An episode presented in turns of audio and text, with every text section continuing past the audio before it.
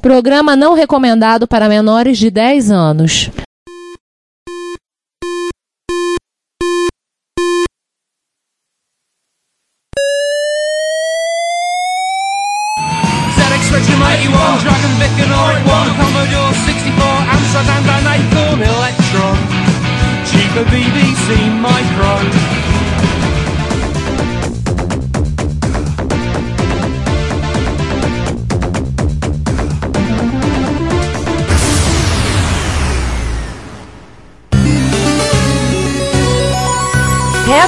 Retrocomputaria, porque velho é o seu PC.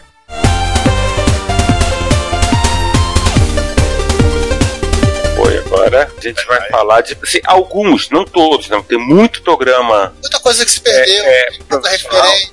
É, Aqui a gente tá pegando um pincelado aqui dos mais Não, evidentes. Não, e especialmente alguns programas muito nichados que realmente acho que se perderam. Vamos falar de alguns talvez mais gerais. Um, na verdade, é um, uma dupla de programas, né? O cadastro de clientes e o cadastro de empresas da XSW, mais uma obra do Rubens Pereira Silva Júnior em 89. Alguém usou esse aí? Eu usei para teste, assim, eles são o que o nome diz, um programa de cadastro de clientes e um programa de cadastro de empresas. Você me lembra bem, a XSW também fez um programa de fluxo de caixa. Sim, também fez esse fluxo de caixa. Fluxo de caixa e controle de estoque, acho que eles chegaram a fazer uns controles de estoque. Tem uma análise no MSX Micro. Que às vezes eu ficava perguntando por que, que esse jogo dá da, da parte de aplicativos. Fim, Fiscal de estoque, eu pensei que era continuação.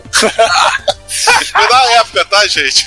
É mesmo, é? A- até 8 horas atrás. Esse daí, eles são um programa que não. Cada programa você cadastra pessoas que têm CPF, endereço, telefone, tá, né? imprime relatório, faz mala direta. E o outro é um programa que você cadastra pessoas que têm CNPJ, na época era CGC. E que faz a mesma coisa, imprime cadastro. CPF na época era SIC. Era o SIC, é, obrigado. Era SIC. Jesus, vocês foram lembrar do SIC e do CGC. Meu Deus do céu. Gente, né? Isso é testar de velhice que a gente Ah, tá Com certeza. E, assim, e, é- e é- é, e eram todos programas escritos direto em Assembly. Você tinha também o MSX Flowchart. Que é diferente do Flowcharter do PC que fazia fluxogramas, o Flowchart da Discovery era um programa para você plotar gráficos. Era o Gnuplot da geração. Ah, tá. Tô lembrando. Ah, mas ele não plotava gráfico com base em funções, não, né? Não, ele fazia gráfico estatístico, fazia É verdade. Eu lembro de ter os mexidos. É, gráfico de barra, de bolo, né?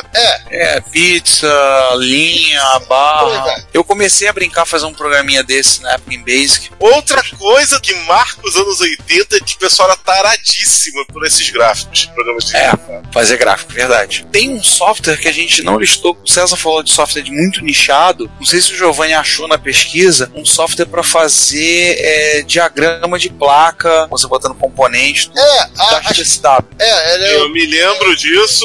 É eletrônica não, né? Ele não tinha. Não, É de não sei o é de CI. É disso aí. Nossa. É Um algo não, não era- não era EdSei, não. Era outro nome. Começava com Ed. Tinha esse. Ah, não, mas aí é um utilitário gráfico que a gente não citou. Tem dois softwares que passaram na cabeça agora que a gente já falou de música, que eu não citei. Foi o Music Stealer da Discovery. Era esse que eu queria lembrar. Ele não era um editor de música, ele é um roubador de música. É um roubador de música do, feito pelo Leonardo Beltrão. Mas era legal. E tinha um de gráfico pra fazer um editor de sprite, que era o Sprite Maker, Spriter Maker, o Sprite Maker da Isso. XSW. Exato. Era legal também. Se não me engano, fazia até rotina de basic, né? Sim, sim, geral rotina de base com as linhas data pra você poder carregar os sprites. Isso. Eu fazia. Mas a gente tá A falando. mão na roda total. A gente tá falando do profissional. Teve um CAD 3D pra MSX que eu lembro da propaganda nas revistas de um desenho de um avião. Sim, não, do ônibus espacial. Eu lembro desse. Não, era um avião. Aí não era eu lembro espacial. também do. Não, eu lembro. legal. Eram os arquivos que vinham com ele. Eu vou ser sincero, eu tinha isso, o máximo dava, dava, dava pra conseguir entender o que dava pra fazer era olhar o ônibus espacial sendo desenhado em alguns minutos. Mas você tinha o Top CAD, feito pela É. Nemesis, né? TopCAD não era bem um programa de CAD, estrito senso. Ele era um editor. Imagina o seguinte, ele também foi escrito em Pascal, ele foi escrito pelo Frederico Liporense. Eh, obrigado, pelo Federico Liporassi. Ele tem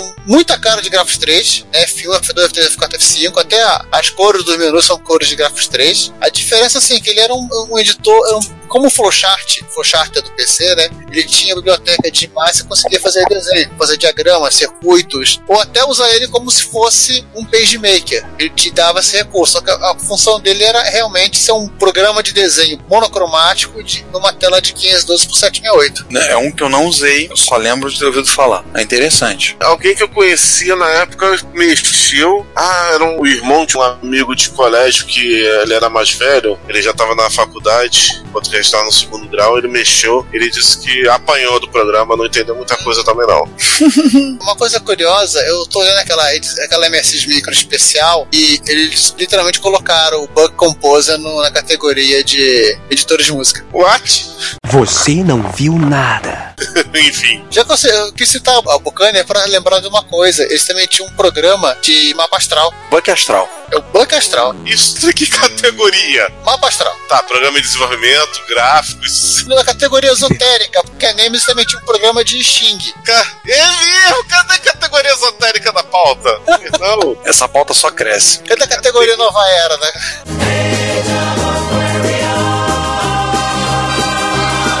Exatamente. Agora, esse próximo aqui, ainda mantendo o pé na ala profissional da pauta, eu tive, eu usei um bocado e era um programa bem simpático, gostava dele. Professional Data Retriever da Discovery, feito na época pelo Vitor Hugo Costa, 1990, usa Pascal com rotinas em Assembly e eu não sabia, mas ele trabalhava com um conceito, com a ideia de fichas, né? Então ele inspirado, segundo o nosso pauteiro, no Microfiche Filer Plus do Amiga. Era basicamente um gerencia- gerenciador de base de dados. Sim, já que o pessoal era fã do Amiga, por que não trazer do É, Amiga para MSX um programa? A própria cara dele lembra. Até o cursor que ele usa é- lembra o cursor do Amiga. Cursor vermelho? É, era a fase de amiguização dos usuários de MSX. É, era- todo mundo tava deslumbrado pela interface do Amiga, pelo, pelo conceito, pessoal, vamos fazer, né? Essa, essa parte aí eu acho super válida. né? Por que não portar os programas? É, fazer programas semelhantes, acho que era válido. É, eu acho. E vamos agora pra rival, pra Nemesis. Não, pera aí, falta falar o seguinte: que esse conceito de ficha é uma coisa que se, você não vê em, em nenhum outro programa atual. É uma forma de ou seja, cada registro que você inseria no seu banco de dados ia aparecer uma espécie de planilha. E você conseguia navegar por dentro de- dessa planilha para encontrar o registro que você queria. Ô, Giovanni, é que a gente não teve no Brasil, mas nos Estados Unidos, por exemplo, tem um conceito do Holodex, Ah, sim. que é, que é aquele conceito multificha que você roda Uhum. Até encontrar a informação. até encontrar a informação que você quer. Eu não lembro da, da gente ter tido Holodex no Brasil ou alguma coisa parecida com Não. Holodex, A gente já Na- evoluiu, na a gente evoluiu para agenda eletrônica. Mas em termos de papel, a lógica era essa, que é a lógica que até hoje está no consciente coletivo quando se trata de ficha. Né? Que depois teve, acho que a Microsoft depois teve um programa desse ficha no Windows. Era o Card. O card do Windows 2 acho que no 3 também. Eu usava ele. Do usuário. Era prático. Que era, que era uma espécie de banco de dados das pessoas normal. É, bem simplificado, né? Quando as pessoas chegaram à conclusão de que não iam utilizar banco de dados, começaram a utilizar ficha, etc e tal. E seguindo a gente para as pessoas comuns aí, né? A Nemesis fez dois kits, né? que A gente já tinha comentado lá em cima falando dos kits que eles estavam fazendo. E o kit microempresa e o kit locadora, para, obviamente, essas coleções de programas para informatizar, respectivamente, uma pequena empresa ou uma videolocadora. Esse programa meio que aqui representa uma categoria de programas que tiveram toneladas desse tipo de programa no MSX, né? É, eles fizeram um apanhado. Kit microempresas que tem um programa de mala direta, tem o editor da Gradiente, ou a Message Write, ou whatever que tinha lá. No de mala direta também tinha toneladas no MSX. Ah, qualquer plataforma tinha um cadastrozinho básico, locadora também tinha um programa pra- óbvio para locadora de fita, né? Fita de VHS, fazer seu próprio Netflix analógico em casa. e que basicamente era isso, né? Assim, o cara podia comprar esse programa e montar a locadora dele com tudo pronto. Só faltava chetas. É, pequeno detalhe. Essa parte não inclusa. Vinha da embalagem, fitas VHS não inclusas. Ah, mas se você falasse lá com. Qual é o nome do cara? Marcelo? Ele arrumava umas fitas pra você. Marcelo, Isso. um abraço, Marcelo, caso você esteja nos ouvindo, tá? Processa não, tá? A gente é legal. Acho que aí a gente pode passar para falar de um pouco de programação, né? Sim, programamento e desenvolveção.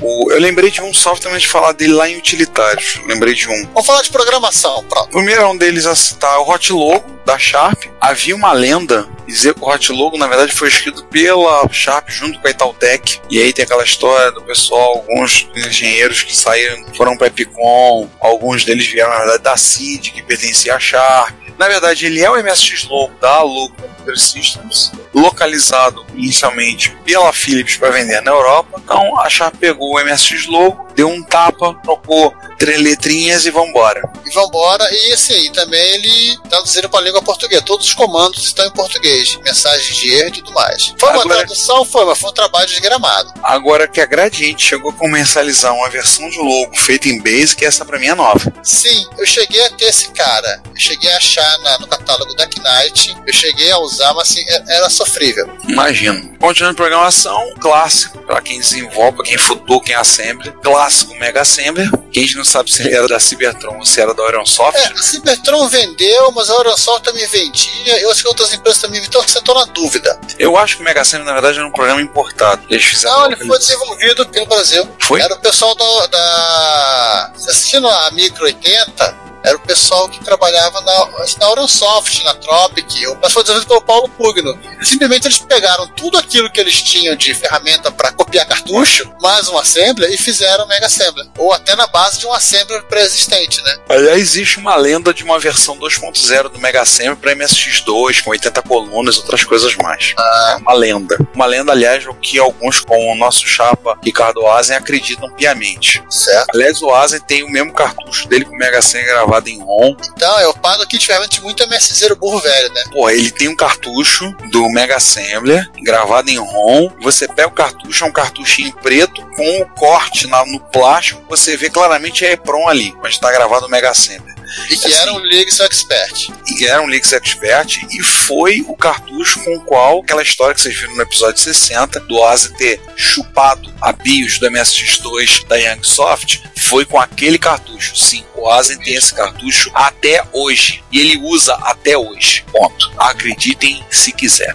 Acredite se quiser. Mais um falar do MSX Debug, né? Sim, o MSX Debug, assim, ele originalmente ele não foi vendido, depois ele foi tornar, foi, a Aigasoft passou a, a distribuí-lo, né? Ele foi criado vários artigos da revista CPU pelo Sérgio Durico Calheiros, exceção em uma edição em, de, em que Sérgio Durico Calheiros está grafado como Sérgio Duarte Calheiros. Não me perguntem o motivo, achei que fosse outro, outro cara, inclusive. O tanto que você falou disso me lembrou de um software que teve antes dele, Ah, que saiu na Amigo Sistemas, que era o MSX Bug. ah, que era mais ou menos a mesma ideia do MSX Debug, só que o MSX Debug fez mais sucesso, foi trabalhar com disquete, tudo lá, mas ele fez mais sucesso, mas teve o MSX Bug. E também me lembrei do KP do BKP Disco, que também era um editor feito pelo Júlio Veloso, não não, o BKP não era editora, programa de cópia. Sim, mas teve o BKP Disco que dava pra editar. Ah, tá. pra usar como editor também. É, um daqueles programas bombril, nenhuma utilidade. Editor de setores, né? E ele permitia você escrever código assembly com ele. Também tinha disso. Mas Bom, total mesmo. bombril total. O... Mas daqui a pouco a gente fala dele. O MSX Debug veio na revista CPU em parte, então você tinha PA lá e digitar, sei lá, digitando o código, afinal das contas a revista informática na época era o nosso GitHub, né? Você fazia o, pull, o pull ou o gitfet digitando.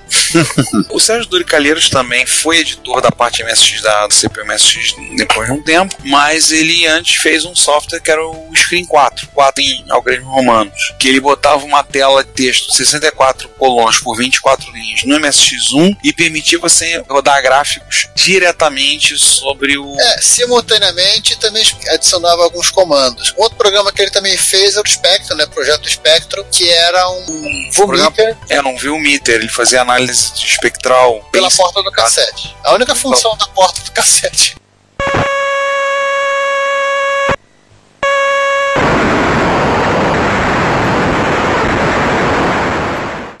O cara era fera, o cara, o cara era bom. Sim, sim, sem dúvida. Sem Quer dizer, era, quer dizer, ainda é. Não, não sabemos se ele tá vivo, mas se ele estiver, ainda é. Pois é. Giovanni, vai pegar o livro do Beat Basic, vai. Já tá aqui, ó. Eu, com o livro, Ah. não, eu não tenho sorte, mas eu tenho o livro. O que, que era o Beat Basic? Conta aí. Ah, o BitBasic ele é, é uma ferramenta escrita pelo Luiz Carlos Bittencourt em 1988. Aliás, ele também escreveu muita coisa na- nas CPUs e micro- MS micro da vida, que ele literalmente ele fazia um meio termo entre o Basic e o Assembly. O módulo básico, pelo que eu estava olhando aqui com calma, o que ele implementa é um dialeto, você ele intercepta Basic o interpretador basic do MSX e queria comandos, não comandos novos, mas comandos simplificados. Tipo, você usar load para fazer load, R para S0 para screen 0. E todo o livro, ele é basicamente a explicação de como implementar isso, como interceptar as chamadas do. Cara, isso não mexi na época, não. Interessante. É, eu lembro de ouvir falar, não peguei, não vi na época, mas eu lembro de ter ouvido falar dele. É, eu tô com o livro aqui, mano, que vocês quiserem. Também tem no dataset. É interessante ver se está lá disponível no, naquele projeto de recuperação do arquivo da Cobra Software. É, o software que eu, eu acho que eu cheguei a ter o disquete, mas eu perdi. É, ele era meio que um. Você falou do BitBase, me lembrei de um software para Amiga, um dos, mais ou menos essa ideia. Ah, me lembrei. Qual? Ele, ele lembrava o. O Blizzard Basic? É, talvez. Não, não, ele não estendia o Basic, ele só simplificava o Basic. Quem, quem fazia uma coisa dessa, eu acho que. Eu não tenho certeza se o BBC Basic fazia isso. Agora tá na dúvida. Era o Nestor Basic. Isso, o Nestor, o Nestor também faz um troço parecido. É, tem um software Nestor Soriano, que não é brasileiro, espanhol, que é o Nestor Basic, que faz uma ideia disso de estender a capacidade, essas coisas, estender a capacidade do Basic e por aí vai. Está fora do contexto. É. Aí vamos lá, aceleradores e compiladores para MSX Basic. Não tinha jeito, MSX Basic era o que todo mundo programava na época. Eu mesmo comecei a, a enveredar pelo Pascal, linguagem estruturada, quando entrei na faculdade em 91, mas até Tava então ali, era né? Basic. É, a máquina, tava ali, então por que não, né? Pois é, a gente programava com Basic e muita gente tinha dificuldade com Assembly, eu incluído. Então começaram, o pessoal começou a atacar um filão de fazer um softwarezinho, uma maneira para você acelerar o Basic para fazer ele funcionar mais rápido. É, dois compiladores que eram vendidos aqui, eu não tenho certeza de que. Acho que era o mesmo software, só que com nomes diferentes. Era o Mozart, dividido pela Cybertron, e o Flash, pela Nemesis. Era o mesmo software? Eu acho que era o mesmo, posso comparar depois. Será que ele não era nenhum software é, traduzido lá de fora? Não, pro lado de fora, mas acho que era o mesmo programa. Eles traduziram o mesmo programa, quero dizer. Ah, sim. E qual era o programa? Não sei. Boa pergunta. São dois programas, assim, eu, tô- eu deixei quieto porque eu não tive te- paciência de ficar estudando os dois programas para verificar se eles são iguais, como é que eles funcionam, esse tipo de coisa. Ou se de repente aquilo que eles chamam de compilação é somente transformar o MSX em binário, o É. programa Basic no tokenizado já num pré-parser e em tese isso fica mais rápido. Gente, quem mexeu no Mozart ou no Flash, da Nemesis e pro MSX, não Flash do PC, por favor, entre em contato aí nos comentários. Outro que também era distribuído por aqui, pela Paulo Software, é o MSX Turbo Basic, que é o com Basic, Basic com MSX Turbo, né? Que também Tá bem útil. É, esse pré-compilador que, a- que a ASCII desenvolveu, que reduz a precisão numérica, reduz os tipos de uma série de operações, então deixa o programa muito mais rápido. Mas assim, não foi desenvolvido pela Soft. Isso foi traduzido, né? É, só Tem falta traduzir. traduzido, só fizeram o manual. Que isso. Bom, pelo menos o manual em português, alguma coisa É. de bom. No ramo das bibliotecas, agora uma polêmica, né? Que é o, o Gradius System, lançado em 1990. Da Nemesis. Entenderam? Ó, Grade. Gradius, lembra? Ó, ó, ó. A atualização seria o Salamander, né? O Life Force. Cara, nota mental. Ódio. Só, tá só pro pessoal que não pegou essa época. A Nemesis usava até o logotipo do Gradius e do Nemesis, tá? Na cara de pau. O Daniel Delavie, você lembra dessa história, Ricardo? Qual? O Daniel Delavie, lá de. Na época ele era de. Ele era André bra- André Delavie, por que eu falei Daniel? Ah, a idade, a idade, a idade, idade, a fama. André Delavie. André Della-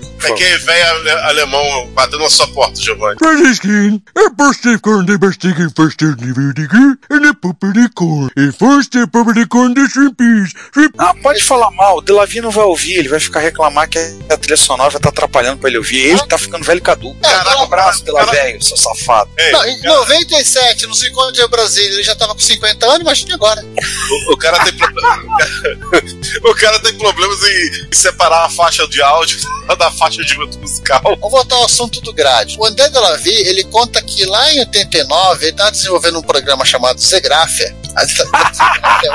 E o Zegrafia tem uma interface. Tinha que ser citado nesse programa, né? E o Zegraf, ele contou essa história diversas vezes pra gente, né? Então, tô apenas repassando. E que ele mandou, assim, pra alguém, ele, como ele vinha passar as férias no Rio, ele mostrou pra alguém da Nemesis. Ele disse que deixou o disquete pros caras verem, não sei o quê. Nessa mesma época, o pessoal da Nemesis lançou o Gradius, que é a mesma cara do programa que ele tá desenvolvendo, mas assim, só usando as rotinas, não chegou a usar o Zegrafia. Lembra que o Zegraf nunca ficou pronto. Então o Nemesis System é o mais próximo que a gente tem de um Zegrapher comercial. Não, o Zegrafia é um Não, não, programa de desenho. O Gradius era cara nova com programas em Basic. Ah, Mas a Discovery também chegou a fazer o, o seu Gradius. Que era o. Nemesis, Salamander, Life Force, É. com a piada. Não, era o Basix. Ah, e tá aí. Eles só pegaram o nome do Basic. Botaram É, Basix foi escrito pelo Márcio Machado de Moura, Gilbert A.V. Carvalho, Anderson Barros Torres e o Emerson Rangel Braga. Só uma coisa, Gilbert AV Vasconcelos. Gilbert, o que, que eu falei? AV Carvalho. Ah, Gilbert Vasconcelos, Carvalho, é,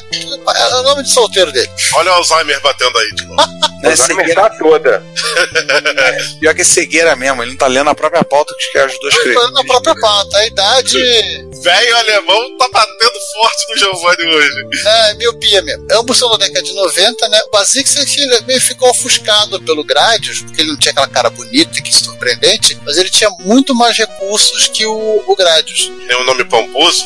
É, o Gradius ele tinha, tinha um monte de POC, não sei o que, XSR de Zé, X de tanto pra chamar as rotinas. O Basix não, ele expandia o basic do MSX, efetivamente. Você tinha comandos pra você desenhar janela e fazer essas coisas. Mas nessa época tava todo mundo, todo mundo pro Turbo Pascal e ninguém se preocupava em programar em basic mais. Mais ou menos Que pensa, você que pensa. Ó, vou te avisar um negócio, hein? O Retrocomputaria é um podcast gratuito. Isto significa que você paga nada para ouvi-lo ou para visitar o nosso site.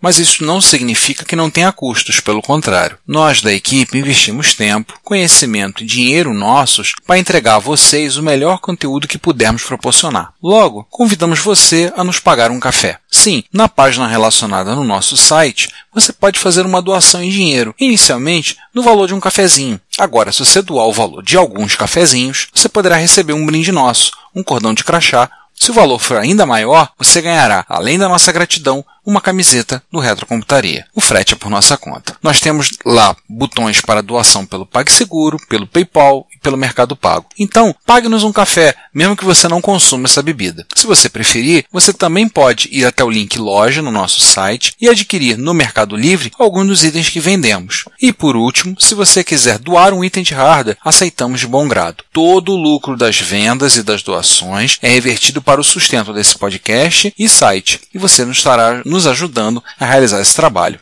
Nosso muito obrigado. Morou? Passar para os utilitários? Vamos. Eu lembrei dois utilitários. Pronto, nós. Que não estão na pauta. Não, mas antes Ah, é? dois, dois que não estão na pauta, que senão eu vou acabar esquecendo. Manda. A Nemesis lançou uma interfacezinha, é um software com uma, inter- uma certa interface gráfica que era tentativa de fazer alguma coisa que era o GeoSystem, Ah, é, isso, eu, isso eu propositalmente eu ignorei. Por quê? que era É ruim muito demais. Era ruim demais. Bom, então deixa eu só citar.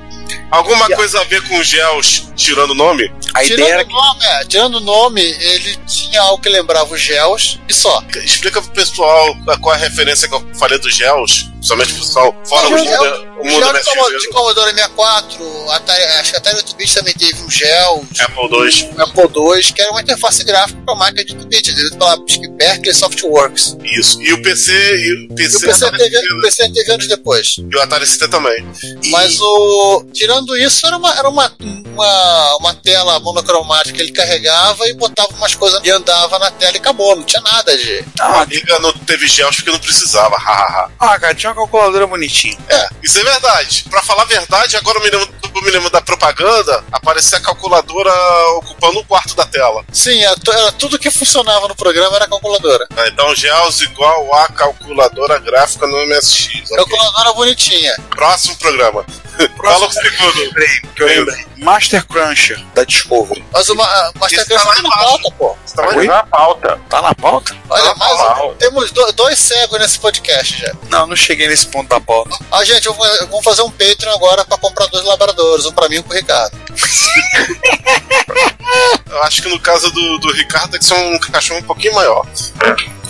Pô, um dog alemão? É, talvez um Dog alemão, fila. dog alemão não é um cachorro apropriado pra, pra cão guia. É um fila menos ainda. Legal, legal é você ser um cego e radical, você tem um galgo de corrida com um cão guia. Vamos falar do Pronto 2? Vambora. O Pronto 2 era da Plansoft, foi o Paulo, Fa- o Paulo Fabrício Bugin. Lembro do nome dele porque ele também tem envolvimento com um fanzine de Jornada nas Estrelas. Olha. Foi um software feito em, em 1988, lançado em cartucho. Era um shell gráfico para MSX com um drive disquete. Tinha a versão dele em cartucho, então você podia espetar lá e dava um cal pronto, carregava ele. Foi feito todo em assembler. Tinha, tinha uma interface, o símbolo, o mouse, né, entre aspas. O cursor era uma mãozinha, o dedo indicador, mão direita com o dedo indicador esticado, né? Eu lembro de algumas matérias falando dele. Caso também, o software Mega, ele Foi usado, foi usado o Mega Samp, o M80 e o L80 para poder desenvolver? É, ele usou o Pug na, na Micro 80, ele comenta que ele usou o Mega Sam para desenvolver o Pronto DOS, a parte cartucho, e os módulos que você podia carregar pelo disquete, ele já usou o M80 e o L80 para desenvolver. Hum. Daí passamos pro EdArc 2 da XSW, É, que era um editor, de, é, editor de arquivo hexadecimal, como o próprio nome diz. Não tem referência do autor, mas eu acho que é o mesmo cara que fazia tudo na XSW, lá o Rubens Jr., bem provável. Rubens Ju- Pereira Silva Jr. Também é outro figurinha fácil nesse episódio. Uhum. Não sabemos se houve um EdArc 1. É, eu tenho o manual desse cara, eu comprei esse cara. Bem interessante. Ó, às vezes, às vezes o cara tentou copiar o Grafos 3, que nunca teve o Grafos 1 e 2, né? Então ele chegou e falou: Não, mas vou botar Ed Arc 2 pra não ficar muito feio, né? Ed Arc Arc 3. DBase 2, né? Ele, Ah, ele- ele tem matei uma- a charada. DBase é dois. 2. Sabe por quê? É, acho que não é um 2, é um. Fazendo em relação ao ASCII. Não, não, que ele acho que não é que dois. Não compactue com essa farsa, essa, é fa- essa fake news. o, o Edark tem uma coisa curiosa, que como editor de arquivo em hexadecimal ou em ASCII, né, ele tem uma, uma coisa que o pessoal do Unix chama de strings. Você consegue andar, and- vasculhar o arquivo, ele já tem um modo para pular de string em string. Então quando ele acha é fácil você procurar texto dentro dos, dos programas. Interessante. Pena que a gente não sabe quem foi que fez. E aí passamos pro Disk Mechanic. Esse famo... outro famosíssimo. Sim, conjunto de ferramentas para manipulação de arquivos, uso de drive disquete, escrito pelo Leonardo Beltrão, 8990. É, ele tinha um programa, inclusive, que permitia você fazer backup do disquete em fita cassete, esse pacote. Eu lembro disso. Coisa de maluco. Ó, e ele chamou carinhosamente sábado à noite, né?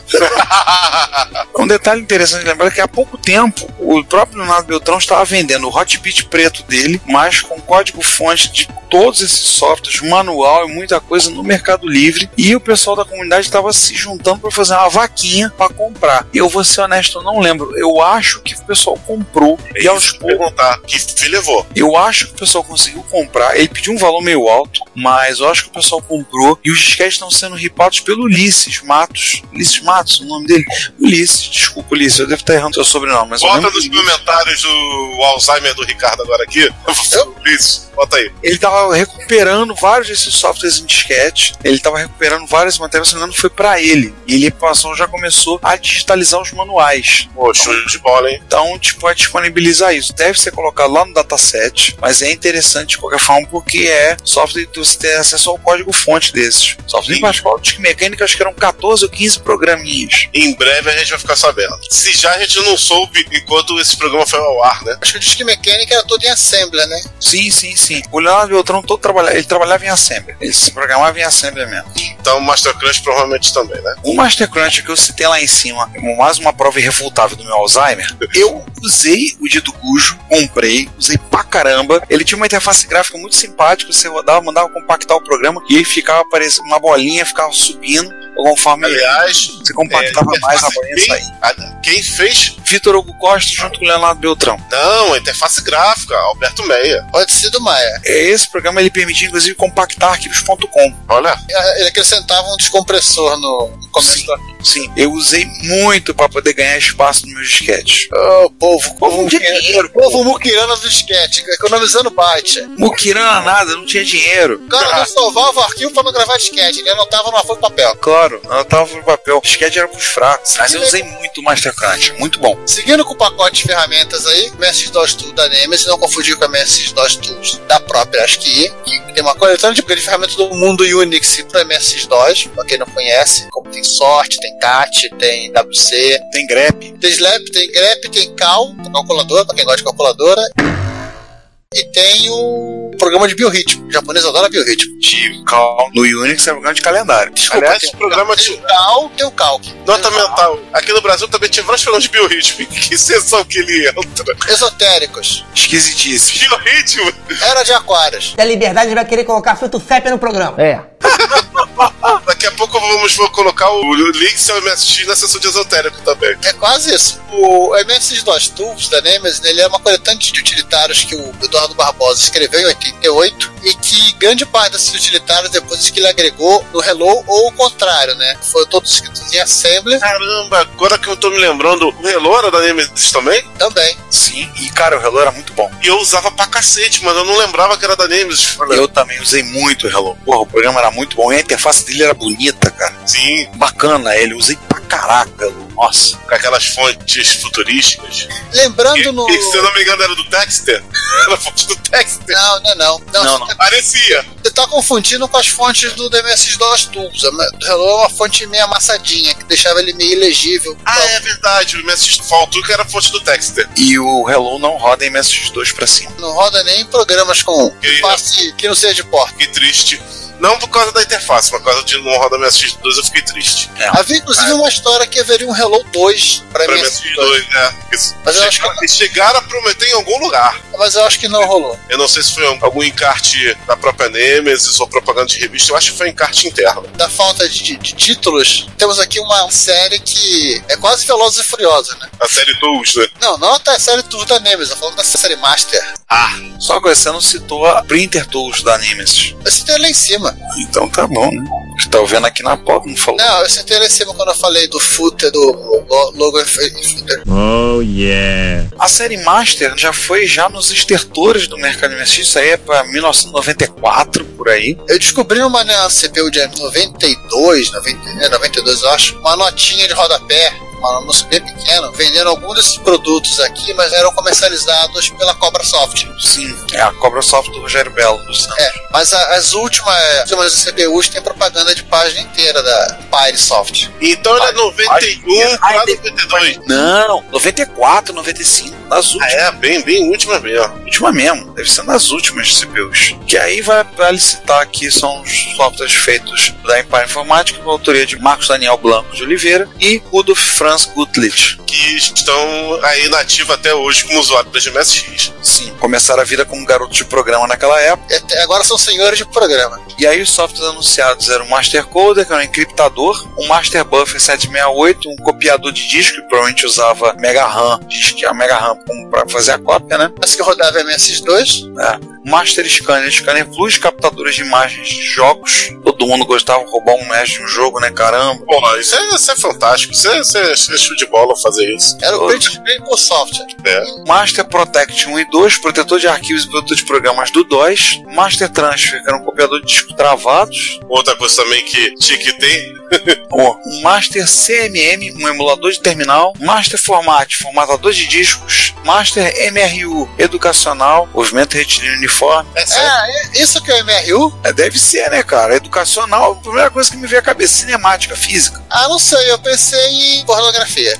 Não vou nem perguntar que o Giovanni pensou dessas siglas aí, cara. O Master Graphics, de coleção de clipart, o Master Copy, copiador e o Master Tools, ferramentas de teste para discos e drives. Fica a pergunta pro Rudolf. Rudolf, você tem cópia desses programas todos? Um, dois, saiu isso tudo? Três, você usava um monitor assim que Master? Quatro, não tem quatro. E eu não vou falar nada. Cinco, vamos para baixo. Bora. Citou É. o programa de comunicação, o CCM. Aliás, eu, eu descobri que esse termo CMM era muito comum para falar, para chamar emulador de terminal na época. Não sei porquê. Você tem então ali o MSX Anzi, feito pelo Miguelzinho, né? Miguel Freitas. Tá íntimo assim, cara? Ah, cara, o cara ele chamou de Miguelzinho, não tinha como não ser. tu nunca lembrou da história do Rogério Bellarmino contando que ia copiar coisa na casa do Miguel, copiar programa, tudo? Pô, cara, qualquer um que tem menos de 1,75m pro Rogério é pequeno, cara. Eu tinha amizade com o Miguel, então eu fui algumas vezes na casa dele, em Copacabana, copiei programas com ele. Aliás, eu tinha acesso à internet na época e ele tava começando a ter, eu lembro que trocava muita ideia. E muito pouco eu não encontrei, eu não conheci o Rogério Bellarmino naquela época, porque o Rogério também é na casa do Miguel. Olha aí. E o Miguel no final, nos Quem estertores. era o outro da história? Pra vocês nunca se conheceram. É que o- nos encontros aleatórios nu- nunca deu pra encontrar com o Rogério. Ah, nunca deu overbooking. É. Então, assim, o Miguel fez MSX ANSI para o emulador terminal com suporte a ANSI para MSX. Importante isso. Ele fez também programa do. Blue Beep, que já foi falado em verso e prosa, que já contamos. contado pelos bardos. Ah, Tinha um outro bom. programa que a gente utilizava muito para conectar a BBS no MSX, que era o ZMPTerm, que é um programa originário de CPM, foi desenvolvido por uma empresa da Austrália, eu acho. Nossa. Foi adaptado pelo Robert Kuhl Jr. Luiz Henrique Gold Jr., que hoje em dia trabalha no Comitê Gestor da Internet, Brasil. Olha, dono da internet, legal. Eu tenho ele adicionado no meu LinkedIn. Então, ele dos donos da internet, ele fez esse programa, ele adaptou para usar os modems nacionais. O cara a fez ele, a internet. hoje ele faz a internet. Exatamente, isso ele é dono. Já que estamos falando de modem BBS, né, o MS Offline, que é um leitor de mensagens offline do padrão QWK, que foi de autonomia do Fernando Rocha Carneiro, amigo do Ricardo, Não, na verdade, ele é amigo de um amigo meu. Amigo do amigo. É, e foi O feito em amigo Pascal. do amigo do amigo. Diga de passagem, foi feito em Pascal e eu tenho que cobrar isso do Ítalo, porque parece que o Fernando passou a cópia desses softwares todos pra ele. E o Opa. Fernando Rocha era também o CISOP da BBS, tão especializado em MSX que rodava no MSX, que era a Firehawk. É, que tinha nome de jogo de MSX. Rodava em cima de um 2 Plus com dois drive disquete, um modem e tinha um circuitinho que ele fez pro MSX poder atender a ligação. Não tinha como atender. Ele É porque montou o lá. modem do MSX não, não só não discava, faltava relé, como também ele não atendia. Faltava relé também. E aí ele botou os relés. E rodava o software da, da Firehawk rodava em cima de dois drives de disquete. Eu liguei algumas vezes, entrei no chat, bati papo com o próprio Fernando, usei o BBS algumas vezes, mas muito pouco, muito pouco. Já tava no, no finalzinho do período com modem, É. começando a ter modem, muito pouquinho. É igual o Mas Ricardo da internet, ele não queria esse negócio de ter modem de BBS na época. o Fernando fez engenharia eletrônica, se eu não me engano, e quando meu MSX2 Plus vazou a maldita bateria dentro da placa, aquela maldita bateria vazou, foi ele que consertou isso ao custo de 80 reais em 1994. E o Fernando morava lá dentro da iluminador e lá fui eu comigo debaixo do braço até a casa do Fernando para De fazer. o- busão, o Ricardo foi, pegou um busão na casa dele, foi pra Madureira, o Madureira pegou 910, 910, depois ele pegou um outro dentro da ilha do governador, três busão. E o expert- E o expert na cabeça. Lata d'água na cabeça, lá vai Maria, lá vai Maria. Não, e foi mesmo, três busão mesmo, pra ir lá levar na casa do Fernando pra fazer, pra ele fazer o reparo lá. Na época, 80 reais era uma grana preta, mas valeu a pena. E aí ele passou as baterias, eu lembro que ele puxou o circuito e falou: Não, não, tirei essa porra da bateria, botei pilha, usa a pilha do lado de fora. Se, eu falei, é, se vazar, vaza do lado de fora do micro, né? Ele falou, exatamente, deixa aí, não tem problema não. Realmente foi a melhor decisão. Depois você foi, você foi tomar um banho de mar na Praia da Onça, né?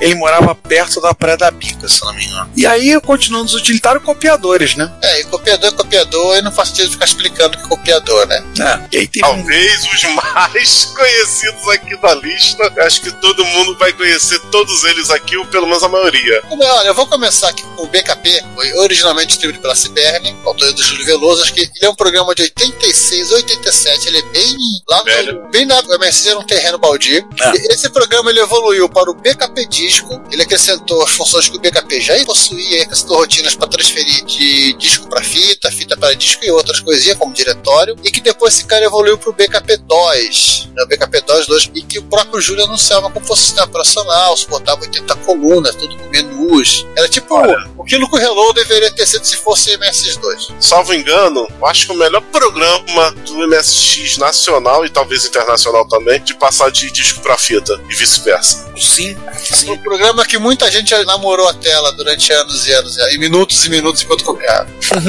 programa muito rodado em Pirata House. Aham. Mas se bem que não ser franco, o programa seguinte foi mais pirateado, foi mais usado ainda, que era o Fast Copy, né? Da Polisoft. Sim, Nossa. É, do Era, Gilberto, era farra. é, do Gilberto Martins, do Rubem Henrique Cole Jr. Fast Copy autoexplicativo o nome do programa e a função. Aliás, é o seguinte, o Fast Copy ele mostra que ele realmente é fast quando você trabalha com dois drives. Sim.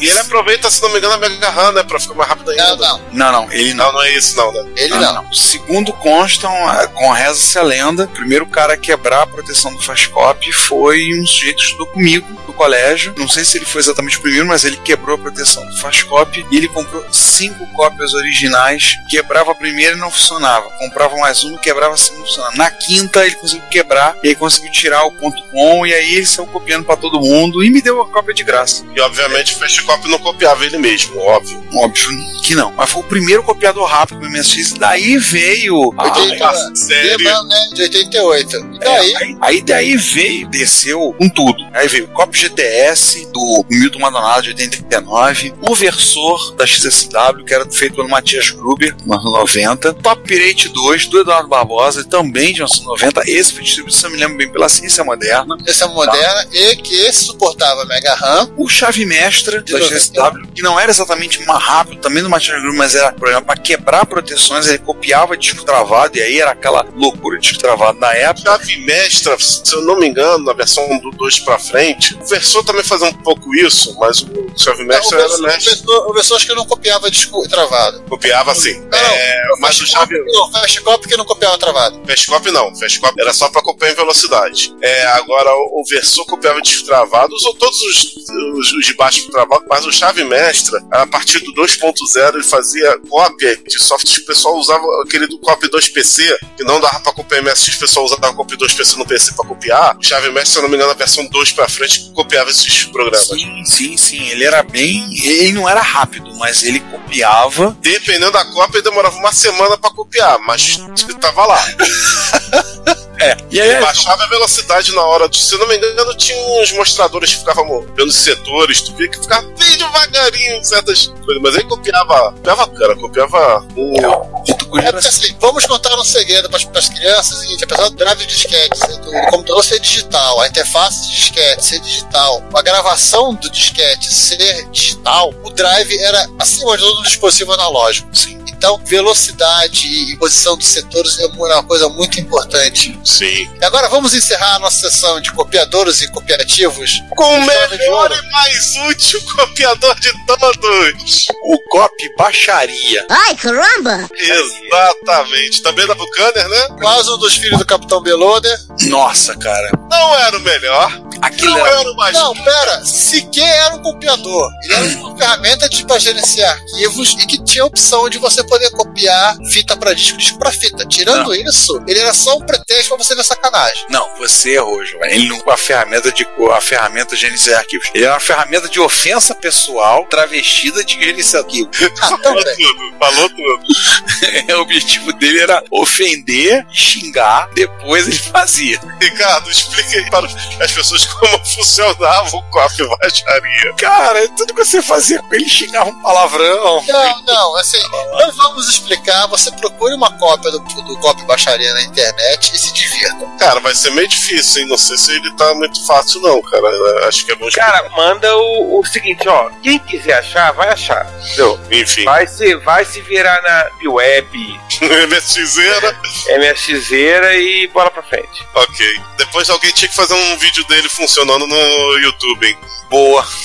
Ó, vai ter muito vídeo viu. Ô, E aí vamos passar para a divulgação de mídia. Agora vamos falar de revista de disquete. É uma coisa muito, muito, muito em moda no final da década de 80, começo da década de 90. Agora tem uma revistinha que não foi falado antes, que era essa em fita cassete, que era a MSX Press. Essa em fita cassete. Nas primeiras MSX mídia que você vê, eles falando, divulgando, era, em, era só carregado em fita eu, eu cassete. lembro, lembro da propaganda. Não cheguei a ver em ação. Eu lembro da propaganda. Eu só lembro da propaganda. Mas o primeiro trabalho da ProKit nessa área, o único era o Digital Book, que era praticamente uma apresentação multimídia, na prática, lançada em 88, autoria do Leonardo Giovanni e Luiz Fernando de Moraes. Uma ideia de um livro eletrônico, aí você tinha animações, você É, só que assim, ele, apesar de eles falam de chamarem livro eletrônico, ele é um pouco mais que um livro eletrônico. Ele é um pouco mais que um e-book atual, né? Porque ele tem essa própria velocidade de seguir o texto, poder te permitir ler, é, te dar uma velocidade de leitura. Ele tem exemplos, ele tem animações, assim. E ele é tinha- difícil explicar, né? E ele tinha uma Não, coisa. não, assim, é assim, Ah, muito é. mais parecido. Eu acho que o conceito de livro eletrônico talvez seja o mais próximo desse sentido. No sentido de que, né, enfim, não era um hypercard, Não. que era uma ferramenta que, aliás, até hoje ela, ela tem um, um status, status aí meio cult. Talvez realmente ficasse mais próximo de uma apresentação de um livro multimídia, né, do que propriamente um e-book. É Ah. porque o e-book, na verdade, ele se parece muito mais com um livro físico clássico. É, o e- o e-book ele é mais passivo, ele é totalmente passivo. É. Agora ele tinha uma coisa, um bônus que todo mundo gostava, que interessava. Ele tinha o mapa da Amazônia. Foi ali o primeiro lugar que o, o Renato Giovanni publicou o mapa da Amazônia. Aí você entendia algumas coisas que tinham algumas salas, salas entre muitas aspas, né? Que mudava de posição. O cristal que você tinha que pegar para poder sair, ele, ele tinha um quatro, cinco lugares diferentes que ele poderia aparecer dentro do jogo. Aliás, depois de falar com falar Adventures, tem que falar um pouco mais do Amazônia, mas eu lembro que tinha um mapa do Amazônia ali no, no Digital Book. Posteriormente ele foi publicado, se não me engano, numa revista CPU, mas a primeira vez que o Renato publicou o mapa foi no Digital Book. O Digital Book ele foi destravado e convertido para arquivo pelo Adriano Cunha em algum momento no final da década de 90. E aí a gente tem também as MSX Express 1, 2 e 3 da Discovery. Eu tenho as três edições. Foram lançadas a partir de 1989. Acho que 89 foram 12, 1,89 e 2,90. Sim, era a ideia, na época, a coisa estava muito na moda da revista em disquete. Tem muita revista em disquete feita para MSX, em particular na Europa. Quase todos os grupos de usuários fizeram. A Futuridisc, por exemplo, fez 42 edições, era para fazer 50. Fizeram 42 edições. Você tinha as da Sunrise, tinham três revistas que é diferente da Sunrise: a Picture Disc, a Magazine e a Special. E no Japão também tem três ou quatro também grandes revistas. É a NV Magazine, né? A da própria MSX Fan, que é o complemento da revista, né? É, a NV Magazine da MSX Fan, a Disc Station, A Displace da Compile, que é a mais famosa de todas. Da TIE, que eu esqueci o nome do raio da revista. E a Pink Sox. Pink Sox e a tinha outra que também era Pink alguma coisa. Ambas conteúdo hentai. A MSX Express, assim, eu lembro que na primeira edição eles mandaram, por engano, Tem, ela tem dois brindes. Ela tem dois brindes. Ela tem o Oswell, né, Juan? Se você nunca jogou, jogue e fique viciado. E de Porra, brinde, o código fonte da revista. Foi um erro deles, eles mandaram com a biblioteca completa. Ela, Ah. ele, colo- ele colocava 64 colunas. É, é o, arquivo, é o único arquivo TXT com 40 e pouco K que você vai encontrar na- no disco. Faça aqui sua própria revista digital. E foi o que aconteceu, né? Na prática, por conta das bibliotecas que ele usava, era transformar o Pascal quase numa linguagem de macro. Ele botava o que que era com as bibliotecas, ia acrescentar, botava o include na frente, e o que, que ia colocando, ia fazendo, e ele ia lendo os textos e ia montando. E é, isso na, na- teve as três edições, e depois com racha teve na MSX Express, só saiu um número, saiu pela Hightech. Essa não veio com o código fonte, Ah, não precisa, todo mundo já tinha. não- já tinha, veio com o jogo Turbin, que é um jogo assaz divertido de jogar no MSX. É o jogo que eu virei sem perceber. Eu passei por todas as fases, ro- rodei o jogo sem perceber. E eles anunciaram algumas coisas na época, alguns softwares, inclusive foram anunciados que eles iam lançar, mas não foi isso concretizado, saiu na, na Disc Press. É, uma coisa que eles anunciaram que também não, não, não foi concretizada é a MS Disc Press número 2. Sim. E aí, passando para softwares educacionais, temos listados o Lix Expert, que por falta de opção ficou na categoria educacional mesmo. Era isso colocar no Era de Aquários. Eu acho o melhor lado, sinceramente. De Qual é o educacional disso aqui? Fazer sopa de ervilha? É, era apresentar Peixe o computador, com, peixe né? com óleo de coco? Apresentar o leite de coco. Então, peraí, então vamos fazer uma justificativa. Se é um educacional para botar o computador, tem que se falar também do, da fita de apresentação do Hotbit. Eu não lembro o nome dela, por isso que eu não coloquei. Uma bosta. A Link fita, ao Hotbit, pronto.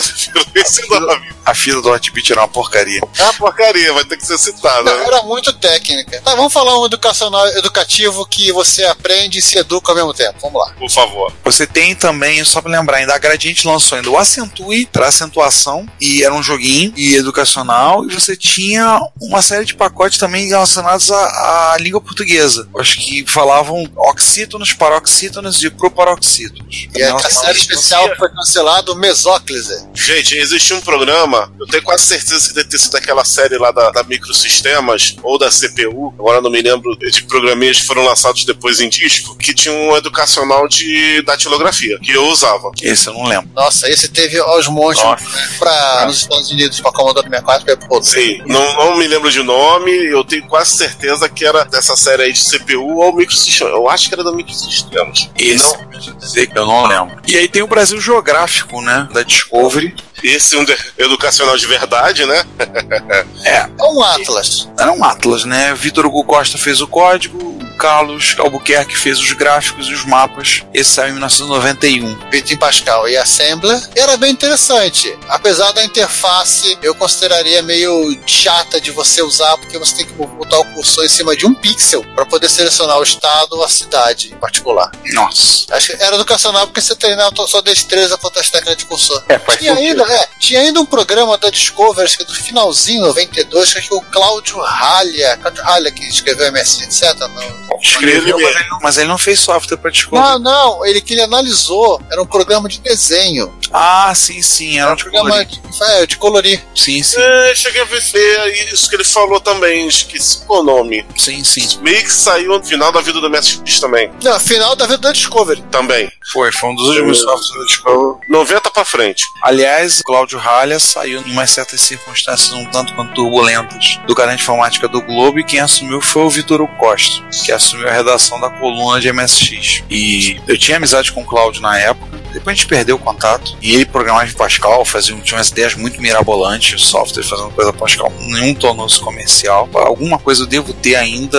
eu procurar, ele fez um gerador de inlines para Pascal, começou a fazer uns adventures, umas coisas assim, adventures em texto, umas histórias meio mirabolantes que ele lá. Mas ele saiu, em que se pensa que ele saiu, não vamos entrar na- no meio da fofoca. Ah, vamos entrar na fofoca mesmo que se exploda. Mas parece que, segundo ele dizia, o Luiz Fernando de Moraes mexeu os pauzinhos pra tirar ele. Que isso? Conhecia o pessoal na, na redação, ele tinha Peraí. bom trânsito, não sei o que, deram-lhe uma rasteira e ele jogou a culpa no Luiz Fernando de Moraes, aí botou o Vitor Hugo Costa, trabalhava para a Hightech e ele que ainda manteve a coluna MSX, etc. um tempo. Coluna ao qual eles chegaram a fazer uma matéria para o jornal sobre a FM Sound Stereo da Tecnobyte. Chegaram aí na Tecnofo Roxo, fotógrafos, fizeram fotos, matéria, tudo pra É, divulgar. Isso. Na coluna também falaram sobre o Turbo R e a iniciativa do, da Allen de trazer o Turbo R. Mas isso foi tudo no tempo do Cláudio Ralho ou já era no tempo do. O Turbo R já foi falado no jornal mesmo, mas não era na coluna. Botaram uma foto, usaram a foto do micro do, do Turbo R, que era do Edson Pires, lá de São Paulo? de Leme, qual, qual foi um dos primeiros, primeiro, talvez o primeiro brasileiro a ter um Turbo R. Hoje esse Turbo R tá com o sobrinho dele, com o Jonatas, ele tem um outro Turbo R, e juntos organizam um encontro de Leme, interior de São Paulo. E havia uma certa rumaria à casa do Edson, porque o pessoal queria ver um Turbo R, né? Afinal de contas, né? Primeiro usuário a ter Primeiro, cara, Turbo ele- R no Brasil. O Turbo R dele, ele comprou, veio direto do Japão na caixa, não foi de segunda mão. Diferente do, do seu que você comprou de segunda mão no Mercado Livre, dele veio na caixa. Diferente do meu, do seu, Quinta. mundo pra cantar É. junto, né? Ele foi de eh, quinta mão, né? Segunda. Mas o dele, foi- ele veio Ele com caixa. é primeiríssima mão, é. Mas a matéria não falou sobre o Turbo R, falaram, fizeram uma matéria no cara de informática que falaram um monte de besteira. Eu não ficou revoltado na época. Não foi na coluna. A coluna não durou muito mais tempo. A coluna durou um ano e meio, dois anos no máximo. Chegou uma A época que ela coluna começou a durou- intercalando. Não durou muito pouco, aí começou a revezar com as que a Mac, etc. É, e aí E aí um belo dia, nem Mac, etc, nem, nem MC, etc. morreu, sumiu tudo. E muito menos o Amiga, etc. Ah, essa não Nunca teve. É por isso. Nunca teve no, lá, lá no caderno de informática. Vamos falar de jogo? Vamos falar de jogos, claro. Editor de Adventures do Renato Giovanni, lançado em 1986. Eu comprei, eu não sei onde está o manual, mas eu devo ter ainda. E versão 3.4, se eu não me engano. É a única versão. Ele lançou pela Ciberne e ele ia lançar a versão 4.0 com suporte a gráficos, qual a Lenda da Gavi foi baseado. A versão 4.0 nunca se tornou comercial. Cara, o manual tem mais de 100 páginas. Cara, O manual, acho que ele está disponível. Ele foi convertido para a versão de arquivos que o manual está integrado. Porque assim, uma linguagem de programação. É, uma linguagem de programação para gerar adventures. E já que assim, vamos falar de adventure logo? Vambora. Mas assim, mas infelizmente o primeiro não usou a linguagem de programação, ele é feito totalmente em basic. Ah, pô, mas ele era legal pra caramba, vai. É, essa porra tá bomba no máximo. tem que parar o bombardeador, você tem que pegar a bruxa que roubou o cérebro do diretor do MASP. A gente tá falando de qual Adventure, João? do Avenida Paulista, é claro. Que aliás, alguém rodou a Avenida Paulista no MSX Rio em 2018. Indo nos pontos turísticos do jogo. No Center 3. Eu lembro que eu fui a São Paulo, passei no Center 3, fui lá no, no Shopping Center 3 e olhei, pô, legal, Avenida Paulista. É você lembrar das coisas. O jogo foi feito pelo Busab, né?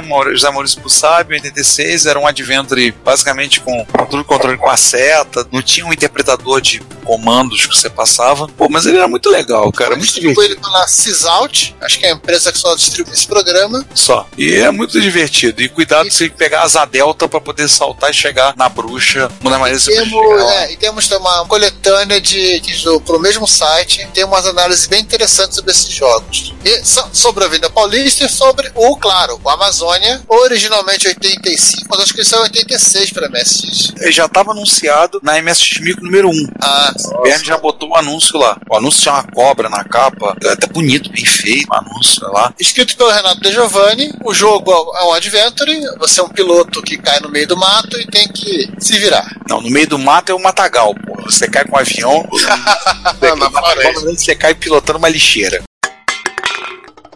Uma lixeira voadora. O Amazônia, o avião cai na Amazônia, você tem que sair. Aí tem as várias coisas. Você morre de sede, tem a onça que te persegue, tem que matar a onça. Olha que jogo antiecológico. É, verdade. O Renato, a gente conversou com ele no episódio sobre criação de adventos, foi o episódio 42, e ele falava que ele sempre teve interesse em fazer um, usar a temática nacional nos jogos. Então ele teve vários jogos que ele quis lançar para, inclusive para MSX, depois alguns saíram para PC, mas que eram tudo com temáticas bem nacionais. E eram bem legais, né? E aliás, o outro jogo dele é o que é um spin-off do Amazônia, né? É uma versão um pouco melhorada. É um spin-off, da Serra Pelada? Afinal de contas, onde é que fica a Serra Pelada? Do lado, fica no Pará. Do lado, não parar. Não, mas ainda é a Amazônia que ele tá se referindo, é É o a região, estado, é é a a região floresta. norte, tá, região É a norte. floresta, a Amazônia. Pará também pega. É, o Serra Pelada ele tinha a opção, na verdade, de se encaixar a tal da pepita chamada dívida externa. Foi sumiu. Porque o valor, né, dá pra pagar, né? dá pra pagar a dívida externa, gigantesca. E o Serra Pelada tinha um mapa embutido. Uhum. Tem um atalho que você abriu o mapa. Tem também a Lenda da Gávea, Feito também da Project. Esse feito pelo Luiz Fernando de Moraes. em 1988. Originalmente ele fez esse jogo pra Spectrum.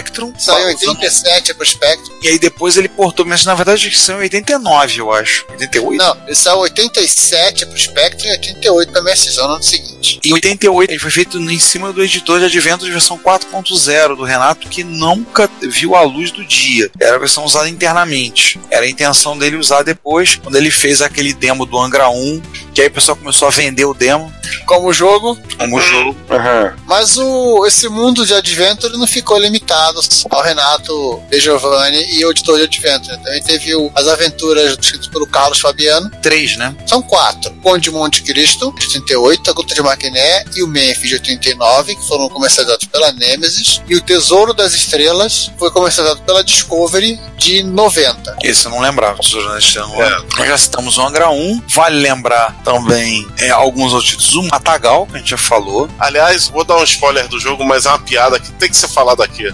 Sabe a onça pintada que você acabou de falar, que é antiecológica, tem que matar ela?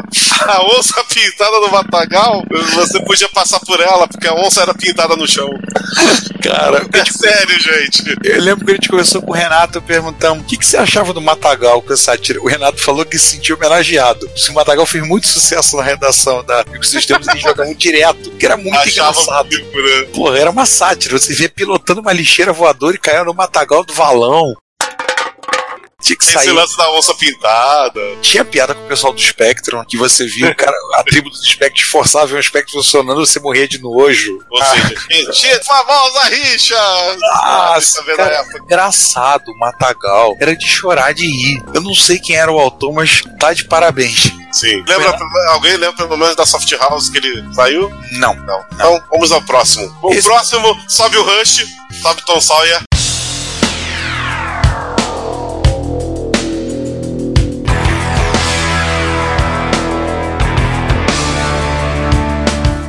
não lembro desse. Profissão Perigo. Profissão Perigo, baseado na famosa série, é sério. Você era o MacGyver. Eu acho que esse cara era inglês, eu não sei se alguém adaptou ou só chamou de Profissão é, do, Perigo, do, do, né? Assim como o Alcatraz também. É, o Alcatraz é, vinha é na, na. Claro. E claro, porque está em nossos corações, né? Palha da City, esse sim, 100% nacional. Feito em base. 100% da Baixada. É. Não, não, não eu, eu, eu, usava, eu usava quatro colunas, que tinha rotininha 100 sempre. Aliás, uma vez eu tive em Nova Iguaçu, tava parado numa coisa com a minha esposa e quando vi passou um ônibus, bairro, destino do ônibus, palhada. Comecei a rir sozinho. Ela não entendeu nada de para explicar ela a história do Palhada City. Mas tá aí o Palhada City, nosso personagem. O Jair Blarmino conseguiu reatar o contato o programador da época, que era um dos sócios da Yanksoft, e ele ainda tem a, a esperança de que ele tenha esse código salvo em algum lugar. Não sabemos. Quem sabe? Dia quem sabe. Esse será o grande mistério. Até hoje. Já foi tema de 1 de abril. É triste isso, hein? Já.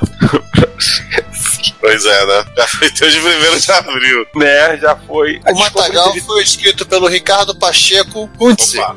Pula essa porra. Vamos puxar um quadro aqui. Se você quiser enviar um comentário, crítico, construtivo, elogio ou contribuir com as erratas desse episódio, não hesite. Faça! Nosso Twitter é arroba retrocomputaria, nosso e-mail é retrocomputaria.gmail.com e nossa fanpage é facebook.com barra retrocomputaria. Ou deixe seu comentário no post desse episódio em www.retrocomputaria.com.br.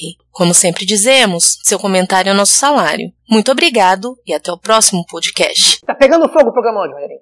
Vou passar então para os jogos de estratégia barra tabuleiro. A Discovery fez dois jogos pelo o Vitor Hugo Costa. O Discovery Imobiliário, que era basicamente um banco imobiliário, ou como se fala hoje em dia, um Monopoly. E um Guerra Fria, que era É o, é o Supremacia? é um War da vida. Não, é o Risk. É o Risk, tá bom, eu sei, é o Risk, mas Mas whatever. não, mas não é baseado no Suprema- Supremacia, aquela que tinha míssil nuclear. Mas é o Suprema, Supremacia Borne. Não, não, é o Risk. Supremacia. E na Tio Minos, que a Soft New lançou, O autor, ó, qualquer coisa Lis- Lisboa Neto, eu não consegui ler, né, que a screenshot tá muito o Minos não era. Eu acho que não era o Minos, não. Eu acho que tinha também da Discovery o Imagem e Ação. Não lembro. Não, não. O Minos, assim. Que não era exatamente esse nome, mas o era baseado em Imagem e Ação. teve um jogo de. Tinha, Hoje pro PT eles não lançaram, sei lá. tinha um jogo. Eu acho que era da Discovery também. Alguém lançou um jogo que era.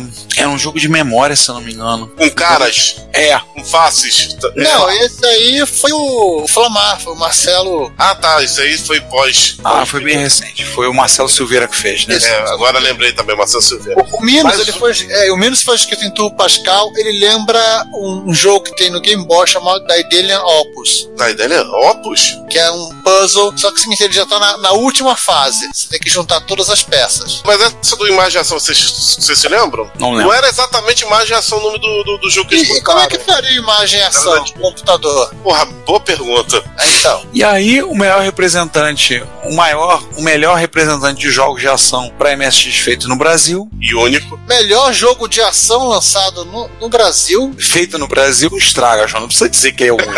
Tem que falar que é o único. É triste. Esse aí é Quando alguém, triste. quando alguém fizer um, um jogo desse, quando alguém produzir um brasileiro fizer algum outro, esse jogo será o segundo melhor. o segundo melhor, tá vendo? Zorax, o mito, Bota a música do Space Ghost aí. clássico. Cara, Zorax. Zorax. César, Vamos falar o nome você- dos culpados? César, você que teve uma cópia do Zorax, uma cópia original do Zorax, Gente, Porra, eu, eu lembro do manual do Zorax original, o César me mostrou, e assim, eu, eu não acreditei que aquilo era um manual. Parecia o manual do Plus 3 do TRS-80 que o cara imprimiu na matricial Cara, do, do tio. O primeiro jogo nacional de ação. Respeita. Respeita Zorax. Respeita Zorax. Primeiro jogo nacional de ação. ó, se tiver gente bastante interessada, a gente pode pensar no futuro fazer uma camisa com o logo do Zorax, tá? Se alguém tiver interesse, bota aí no comentário que a gente conversa sobre o assunto. Mas vai ter que ser feito com tom marrom. Marrom cocô. Né? No momento que vamos homenagear os autores de Zorax. Vamos dar os nomes aí, vambora. Aos culpados. Escrito por Leonardo Beltrão, com o roteiro de Marcelo Nunes. Roteiro!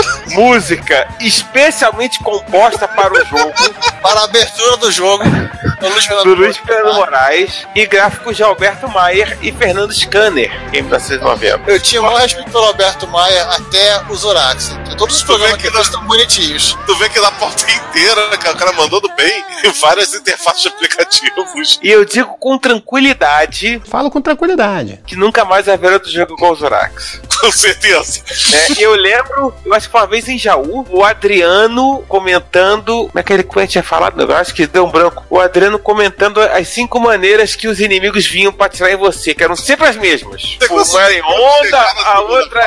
Esse aqui É, o, é. é o zigue-zague para um lado, zigue-zague para o outro, eu desce e acabou. Não tem outra variação. Você conseguiu chegar na segunda fase, César? Cara, alguém conseguiu chegar na segunda fase? O Slotman desativou a colisão de sprites e conseguiu chegar É, no ou final. seja, Pô, Imunidade total. O- Tá. Os Crow Parallax são a segunda fase. Tem um vídeo, ninguém viu porque ninguém chegava. mas tem no YouTube. Claro, a primeira Parallax- fase não dá pra fazer escola paralaxe. A primeira fase não tem cenário, é só as estrelas do espaço. Aliás, tinha estrela mesmo? Tinha. Tinha, ainda bem. E tinha que chegar no planeta pra realmente ter O um jogo era infernalmente chato pra você conseguir ficar vivo. Até porque a sua nave, robô, astronauta, coisa que você controlava, parecia um astronauta. Assim, se o jogo era um astronauta. Rodava numa velocidade 10 mil vezes mais lenta que os inimigos. Não estou falando dos tiros, estou falando dos inimigos. O- os tiros, então, é uma festa. Não, tiro, tomava um tiro, tchau, benção. E a colisão era um negócio assim, passava longe e já tu,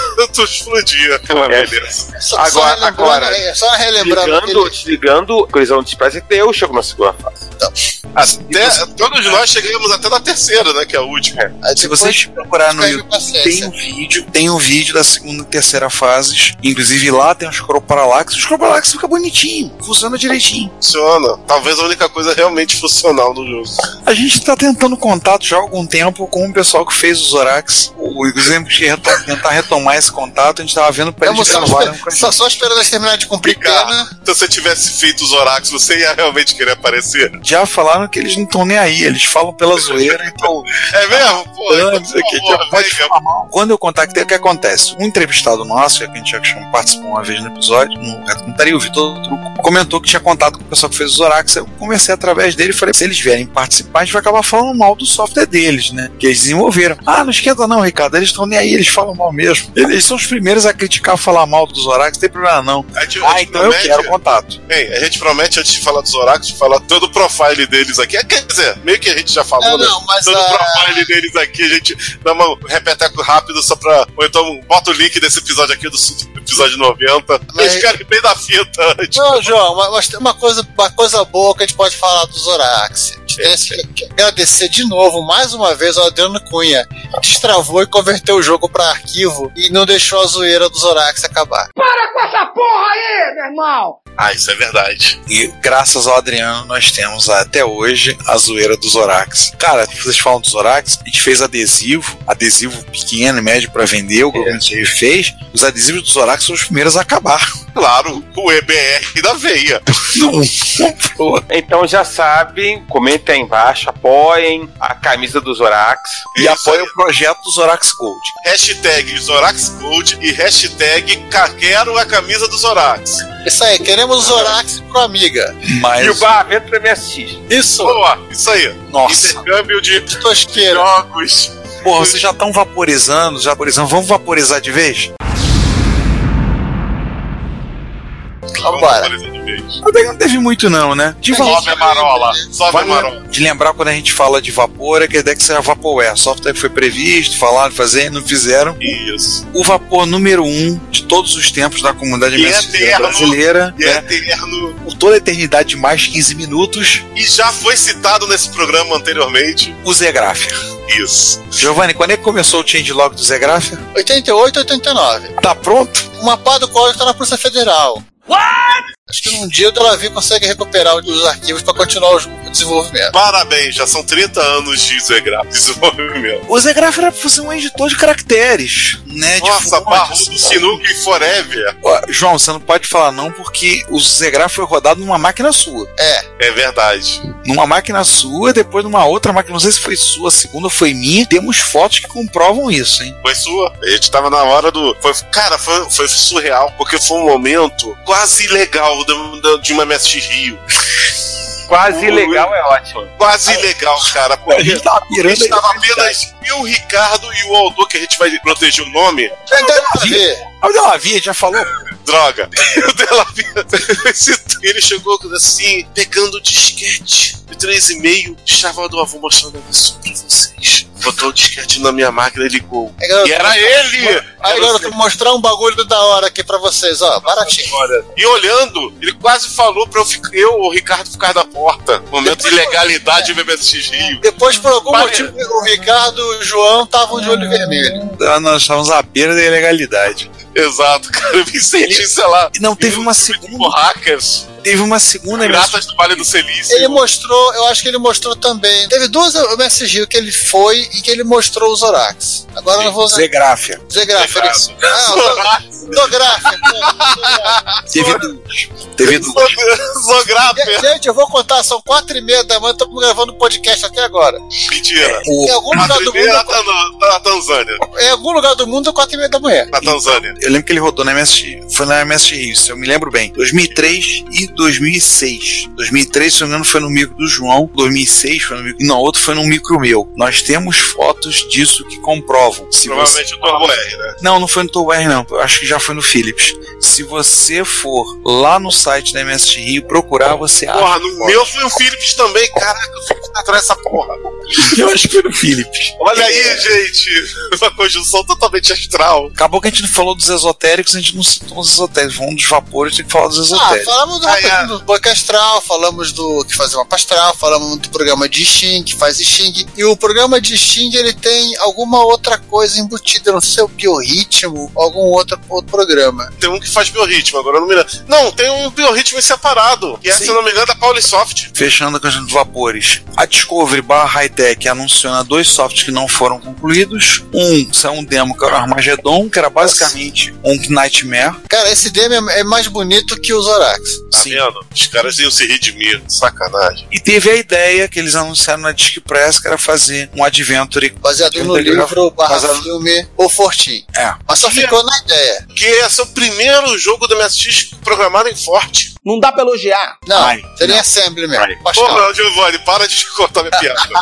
Jogos da ProKit que tinham sido anunciados. Pensão Sossego, tinha um também. Eram uns 5 ou 6 que estavam na Microsystems. Serra Pelada 2, além do Amazônia 2. A Amazônia 2 é uma continuação do Serra Pelada. Pensão Sossego tinha um de. Você basicamente era um contrabandista trazendo coisa do Paraguai.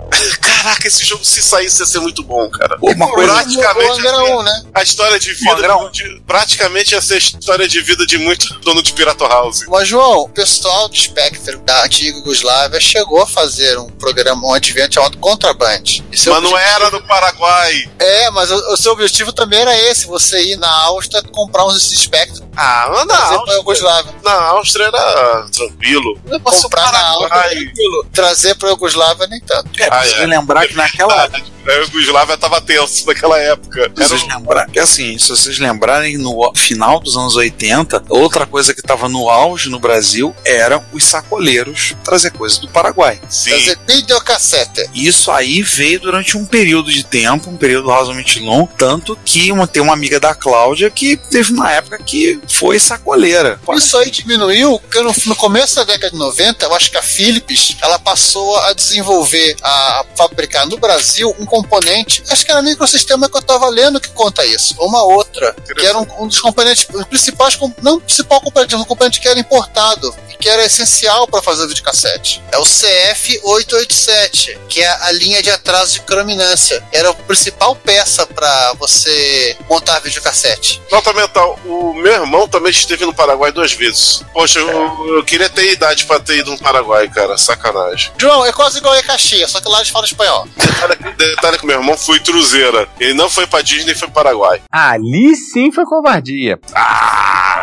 Então acho que isso a gente pode fechar, a gente tentou falar. Provavelmente já deixamos passar algum software. Eu lembro de uns, Algum? Alguns de propósito, outros por acidente. eu lembro de assim, alguns- eu lembro, por exemplo, de alguns adventures em Basic que foram vendidos para MSX, que eram com gráficos que eram simplesmente horrorosos, que eu não me lembro o nome, a gente não falou. Tem alguns outros que vocês vão procurar lá no site do Slotmo, na MSX Files. Tem alguns softwares nacionais que não foram lançados, inclusive um baseado no livro Mistério dos Cinco Estrelas, do Marcos Rey. Posso fazer uma menção rosa também de jogo? Que é um jogo que tava daqueles jogos e programas de MSX, que é o, ou é aquele programando para jovens, né, para crianças, né? Que ensinava a fazer um videopoker. E esse videopoker foi. Pera, pera aí, o programa para jovens e crianças fazendo videopoker? É, Você tá errado. é isso aí. Ele só faltou. É, é anos 80, cara. Ah, Você tem, reclama do- eu achar que o MRU era. o MRV era pornô. Aí o que acontece? Era um programa em Basic. Esse programa, ele. O autor do livro, depois eu vou ficar devendo, vou, vou ver depois o nome do autor do livro. Eu tenho esse livro até hoje, tá aqui comigo. E esse programa, ele foi colocado no MSX, no melhor exemplo daquelas placas de arcade Forte 2 que tinham o MSX rodando Knightmare, Zanak, Peoples e outros jogos, eles fizeram uma versão video poker com aquilo. Aqui na minha rua, na esquina, no mercearia, tinha exatamente com, exa- com exatamente o mesmo programa. Giovanni, só uma coisa, você falou do vídeo poker, coisas pra crianças, veja lá o mundo da coisa, não era strip poker. Não, não, não, não vamos falar de pornô aqui não. Vamos seguir. Não era strip poker. Agora só- Era só jogo de azar, não era jogo de azar e pornográfico. Exatamente. Ah, vamos falar assim, que é uma coisa que é importante. A gente precisa pensar um período assim, incrivelmente fértil. A gente tá falando, hein, César? 4 anos, Isso. 17, 91, né? É, mais ou menos. É, você tem software um pouco antes, mas o grosso mesmo tá entre 87 e 91, com 4 anos. Você tem, por exemplo, um pouco antes, o Amazônia, 85, 86, o software vindo da Gradiente, tudo. Algumas Tem, coisas é, depois. que depois, mas o foco, assim, o grande massa, se for, for plotar isso num gráfico, a gente vai ver nessa faixa, 77 e 91. Que assim, eu consideraria que foi o período áureo do MSX no Brasil. Foi o auge, foi o auge do MSX no Brasil. Da teoria também mundialmente. Claro que lá no, no exterior se tinha comercialmente dois, dois mais e, e no Japão o Turbo R. O fato é que o, foi o auge no- mundialmente, também não só no Brasil, mas eu acho que mundialmente foi esse período bem fértil. E o Brasil, ao contrário do que muita gente vai dizer, ah, mas é muita coisa copiada e tudo mais. Olha aí, muita gente desenvolvendo. Sim. E sem o apoio de ter uma documentação mais Não, e- não, e o principal aqui, se a gente pegar A programas. documentação, desculpa, deixa eu só falar rapidinho. A documentação do MSX, talvez tirando o livro vermelho que foi traduzido pela MacGraw Hill, a interface de drive também da MacGraw Hill, se bem que eu acho que eles tinham que adaptar pra porta, ou seja, o livro não foi 100% do, do exterior, foi refeito. Até a documentação que os programadores tinham eram feitos por brasileiros. Sim. 90% dos casos também. Acho que a gente pode mencionar basicamente alguns projetos de recuperação, de preservação desse, de softwares como esses. Tem algumas pessoas na comunidade MSX que têm feito processos para recuperar dados de disquetes antigos, softwares. Como já supracitado o Daniel Caetano, né? Sim, o Daniel Caetano tem feito parte do trabalho que ele pegou o acervo da Cobra Software, do Rogério Belo dos Santos. Então o Daniel tá fazendo isso aos poucos, mas tem outras pessoas fazendo. Então ele passou uma parte do trabalho para o Ulisses, que está recuperando também um bocado de coisas, eles estão disponibilizando no site. Eu passei coisas da Knight e outras coisas, softwares de, de empresas cariocas para o Daniel Caetano. Tem uma galera recuperando coisa de fita cassete. Sim. Alguns, inclusive, têm comprado fitas cassete. Com loaders da, da, da Paulisoft, com low da Cybertron, né? É, da Disprosoft, Orionsoft, Microsoft, tem recuperado desse material. Então, é uma forma de preservar a história, também em termos de software. E os manuais, na sua grande maioria, alguns já estão disponíveis no dataset. Inclusive, nós fizemos um post agora para apoio ao dataset. Então, se você quiser, gosta do trabalho do pessoal do dataset, do Júnior Capella, do Leonardo, do Clóvis, dá um trocado, dá uma colaborada. Eu já fiz uma doação para eles. Pretendo no futuro fazer doações, porque é um trabalho muito bacana, muito bem feito deles, de preservação de toda essa parte da história. Então, colaborem também, porque vocês, ah, eu não programo, ah, eu não posso ajudar, ah, eu não sei como é que eu posso fazer alguma coisa. Tá aí uma maneira que você pode fazer. Colabora, tira lá um trocado, dá uma, faz uma doação. Você procura se tem algum material e manda. Eu já mandei material pro dataset que eu tinha aqui, que não tinha, passei no scanner e mandei para eles. Tem que procurar o resto, mais coisas, ver se eles não têm, alguma coisa de software que eu devo ter aqui. Disquete, tem que ver se tem, procurar, mas tem sempre material, é sempre útil. Uma forma de preservação também. Sempre se faz aquela ladainha que brasileiro não tem memória, que esquece tudo, que deixa pra lá. Então, em vez de ficar só falando e chorando sobre o leite derramado, vamos ajudar o pessoal que tem interesse em manter essa memória.